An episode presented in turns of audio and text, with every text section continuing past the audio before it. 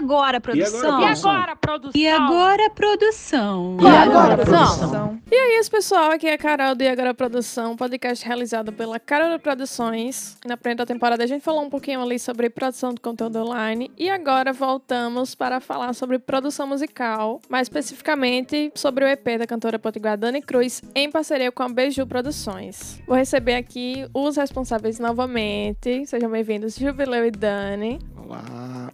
E aí, Carol, vamos conversar hoje de novo, né?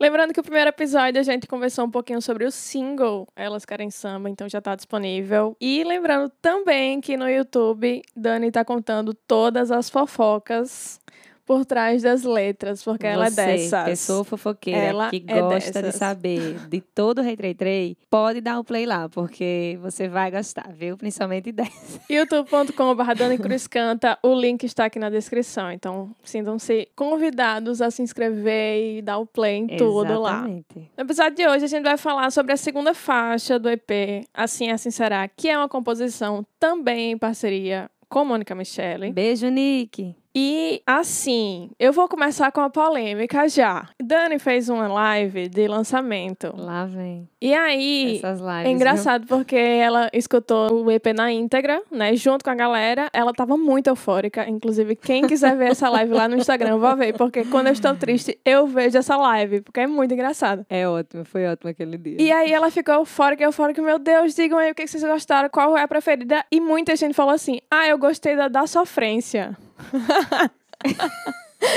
A- ficou, ela ficou conhecida como a música da sofrência. Quando o Dano me mandou pela primeira vez, a primeira coisa que eu pensei, ali tava só voz e violão. E aí, eu juro a vocês, o primeiro pensamento que veio na minha cabeça foi: Meu Deus, essa música é muito Alcione. Muito. Foi assim, um negócio absurdo. Foi, foi instantâneo. Ela tem, né, esse meio boêmio, nessa essência, uma coisa bem marrom. É tanto que ela, assim, eu tinha ouvido a música só voz e violão. Não, ela não tava arranjada nem nada. E aí eu já tive essa sensação. Só que aí, quando você bota o arranjo, minha gente, o que é isso? Ela dá essa potencializada. Eu queria saber como é que foi que começou essa, essa conversa, de onde é que surgiu e qual foi toda essa intenção dessa boemia toda. Eita, ai meu Deus. Vai começar por mim porque tem a ver com a composição, né? Olha, essa música é muito engraçada. O processo dessa música foi muito engraçado porque eu e Mônica a gente simplesmente sentou uma de frente para outra e fez assim: vamos testar aqui umas coisas, vamos pensar numa, numas melodias, vamos pensar numa harmonia. E a gente foi pensando junto, tudo junto, assim. Ela foi testando algumas coisas no violão, eu fui pensando na letra ao mesmo tempo. E a melodia, que eu acho a melodia dessa música muito forte, a gente construiu pouco a pouco, assim. A melodia foi vindo no processo. Ela realmente é uma composição muito minha, misturada com Mônica mesmo. Ou seja, não foi ela que fez a harmonia, a melodia. A gente foi pensando tudo junto, assim.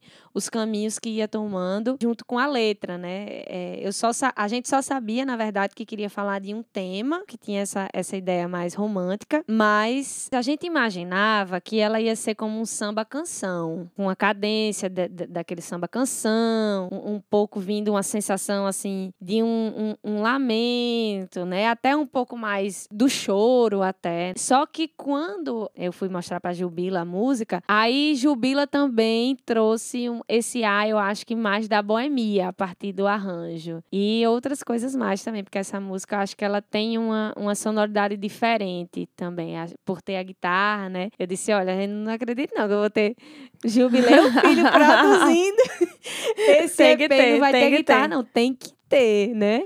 Falei disso com, com Gilbila, assim. Mas eu atribuo muito da sensação dessa boemia, assim, ao arranjo. E eu, Eu acho, que é acho. essa, a, a essa reharmonização também da canção, para que confluísse bem aí, pensando o arranjo. Mas teve essa intenção do samba canção aí na, na hora da composição, que já traz um pouco isso também. Mas me diga aí, Gilbila, o que é que você É, pois é. A melodia da música já entrega tudo, como Carol falou. Ela já traz, já, já dá essa sensação de boemia e de sofrência, né? Porque hoje em dia o povo fala de, de, de sofrência, mas sofrência é uma coisa tão antiga, né? Assim, só tinha out- outros nomes, né? É mesmo. Mas assim, é. isso- Especialmente no samba, no né? samba, isso tá Juvila? muito forte no samba, né? Tem muitos compositores de samba que exploraram isso, né? Assim, Sim, muito sim. assim. E Essa coisa do, do canto de lamento, de né? lamento, Assim. É, exatamente. E essa música, ela tem, no contexto do arranjo, eu pensei também naquela forma crescente também de sempre, né? Assim, ela começa bem leve, só acho que, se eu não me engano, com uma guitarra semiacústica, com violão, um tamborim, uma coisa bem leve e tal. E aí, no decorrer, quando repete a música, aí entra a bateria, entra baixo, entra o surdo, os Mas o que, elementos o mais que é que você acha, assim, de instrumento, por exemplo? Ou então, não sei, algo mais relacionado à harmonia, que dá essa sensação dessa boemia, dessa coisa da sofrência, da dor. É, eu acho que os violões, né? Os violões que estão harmonizando ali, principalmente o sete cordas, né? Que dá aquela, faz aquele fraseado bem, Sim. bem boêmio, né? É verdade, é verdade. Eu acho que é, é verdade. Eu acho É- que é o e é engraçado cordas, isso, porque assim, se a gente parar pra pensar, se você pegar a letra em si, ela não é uma letra, assim, É. não é uma sofrência exatamente. É, Não, acho na engraçado verdade, demais eu acho isso. uma letra muito esperançosa. É uma- eu vejo como um aprendizado que pode ter tido alguma sofrência, ter vivido alguma coisa, mas é uma coisa muito mais ligada à esperança. Assim, Uhum. você pegar a letra mesmo, você lê a poesia. E aí é doido porque quando junta, eu acho que aí tem muito a ver com a- também essa instrumentação, que dá essa sensação mesmo. Não sei se é por ser uma, uma coisa, umas notas mais baixas também, É interessante, porque assim, nessa live de lançamento, as pessoas estavam escutando ali pela primeira vez a canção e não tinham a letra. Então, o que fica, eu acho, a, a maior impressão realmente é da sonoridade, a parte musical mesmo, né? Melodia, A né? melodia. Exatamente, É exatamente. o arranjo. Eu até acho engraçado realmente quando a galera vem falar da sofrência, porque eu enxergo, por outro lado, a música. Porque tendo também pra feito a, letra tá muito mais, né? Tá muito mais presente ali. É. Você sabe também da história por trás e tal, e da sua intenção enquanto Exatamente. compositora. É engraçado isso. Tendo feito a poesia, eu digo, caramba, isso fica meio contrastante. Mas, na verdade, eu acho que essa canção, eu adorei um comentário que a Gabi, da Rádio Freicaneca, quando, quando eu fui dar uma entrevista para ela, que é uma rádio lá de Pernambuco, de Recife, fez, que foi o seguinte, ela disse, essa música é o seguinte, você escuta ela no momento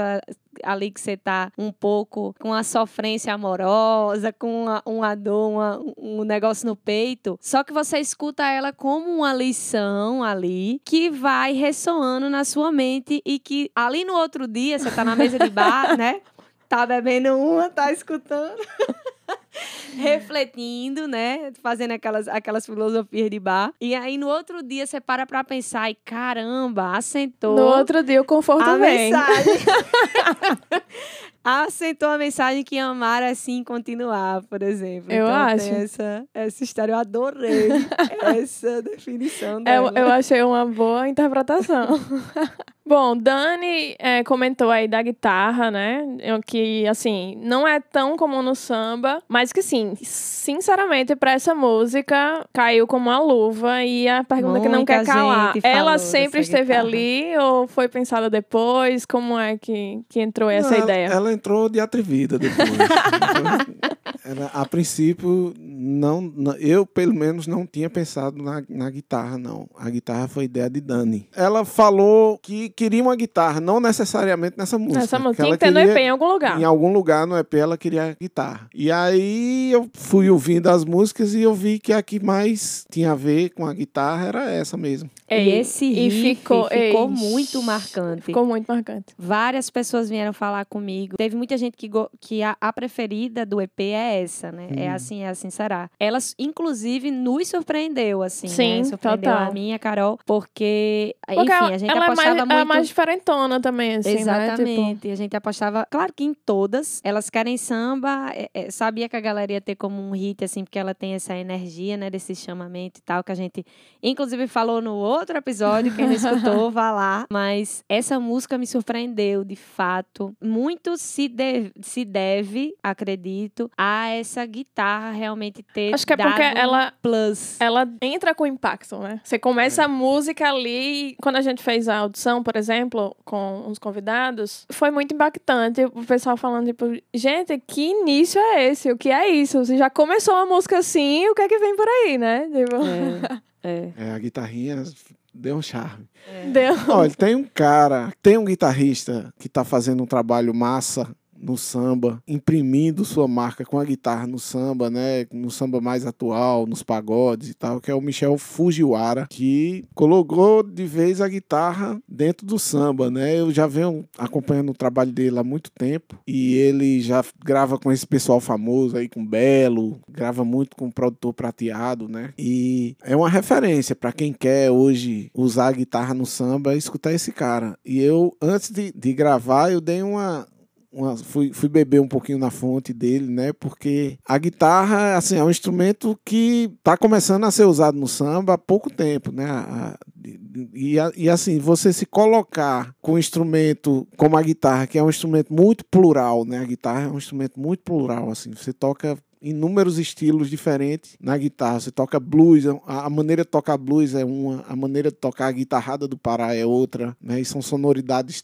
totalmente Completamente diferentes, né? mas com o mesmo instrumento, né? O heavy metal, o rock progressivo, o jazz com a guitarrinha limpa, sem nenhum efeito. Enfim, é um instrumento muito de muitas possibilidades, mas dentro do samba muito pouco explorado, né? Assim, muito- e aí você se colocar com um instrumento desse, com tantas possibilidades dentro do samba, realmente tem que ter uma, tem que ter muita criatividade, né? E- É uma inovação. né? é, porque você está entrando ali no meio de muitos instrumentos de corda, né? De- Sim. do- dos violões, do cavaquinho. Você tem que colocar ela num espaço ali que não atrapalhe o meio de campo e que ela se destaque, né? Sim. Que ela se tem, um- tem um destaque para você ouvir e realmente dizer, porra, tem uma guitarra aqui, né? E eu tenho um carinho muito grande, assim, pela sonoridade da guitarra semiacústica, né? Beijos, Nino Costa, maravilhoso. me Eu sempre lembro dele também. Aqui em Natal, né, a, Por a muito gente tem tempo. uma Ele tocava tem- comigo com uma semiacústica, assim. É, então... tem uma geração aqui em Natal que veio depois de Manoca Barreto, que de adeptos, né, de, de guitarra semiacústica. Juliano Jojo, Sim. Nino, que é maravilhoso, a- é, Bruninho Lira Sim. também. Então é uma galera que, que gosta dessa sonoridade. E eu adoro, né? Eu, eu comecei, quando comecei a tocar guitarra, era com muito efeito, com mu- muita distorção. E os anos foram passando e eu fui diminuindo o ganho da distorção, fui diminuindo até que hoje, assim, minha marca maior como guitarrista é de, de um guitarrista clean, né? Assim, de Sim. tocar com a guitarra mais limpa possível, assim, com menos Sim, efeito sim. possível, né? Maravilhosa essa, essa guitarra, Ah, essa é. música, foi tudo. foi o brilho. Bom, estamos chegando ao final de mais um Por Trás do Elas Querem Samba. Queria agradecer mais uma vez, Dani Jubileu. Lembrando que quem quiser saber das histórias, Dani tá contando tudo lá no YouTube. Então, se ficou curioso por essa letra esperançosa barra sofrência, Tem faça o seguinte, daí? você, você ouve aqui o podcast, eu vou botar a música já já pra você ouvir, aí você vê a história e aí você decide se é sofrência ou não. Depois de todas essas reflexões. Então, quem não deu play ainda pode dar uma conferida, vou deixar aqui na descrição, certo? Então é isso, fiquem agora com Assim é, Assim Será. E nos vemos na próxima semana, falando um pouquinho sobre Rezado de Manhã. Que é terceiro, a terceira faixa do EP. Lembrando que o Por Trás do Elas Querem Samba é uma realização da Caroru Produções em parceria com a Beiju Produções, né? Estamos aqui conversando com Jubilei e Dani sobre o EP Elas Querem Samba. Até a próxima.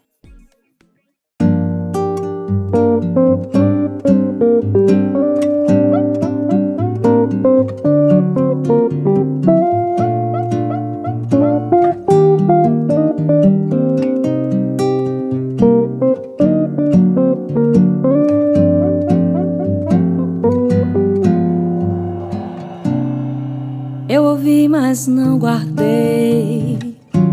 Não posso aceitar que amar é sofrer. Perder. Eu ouvi, mas já não posso crer, pois vivi. Eu chorei no derradeiro fim. A dor faz a alma padecer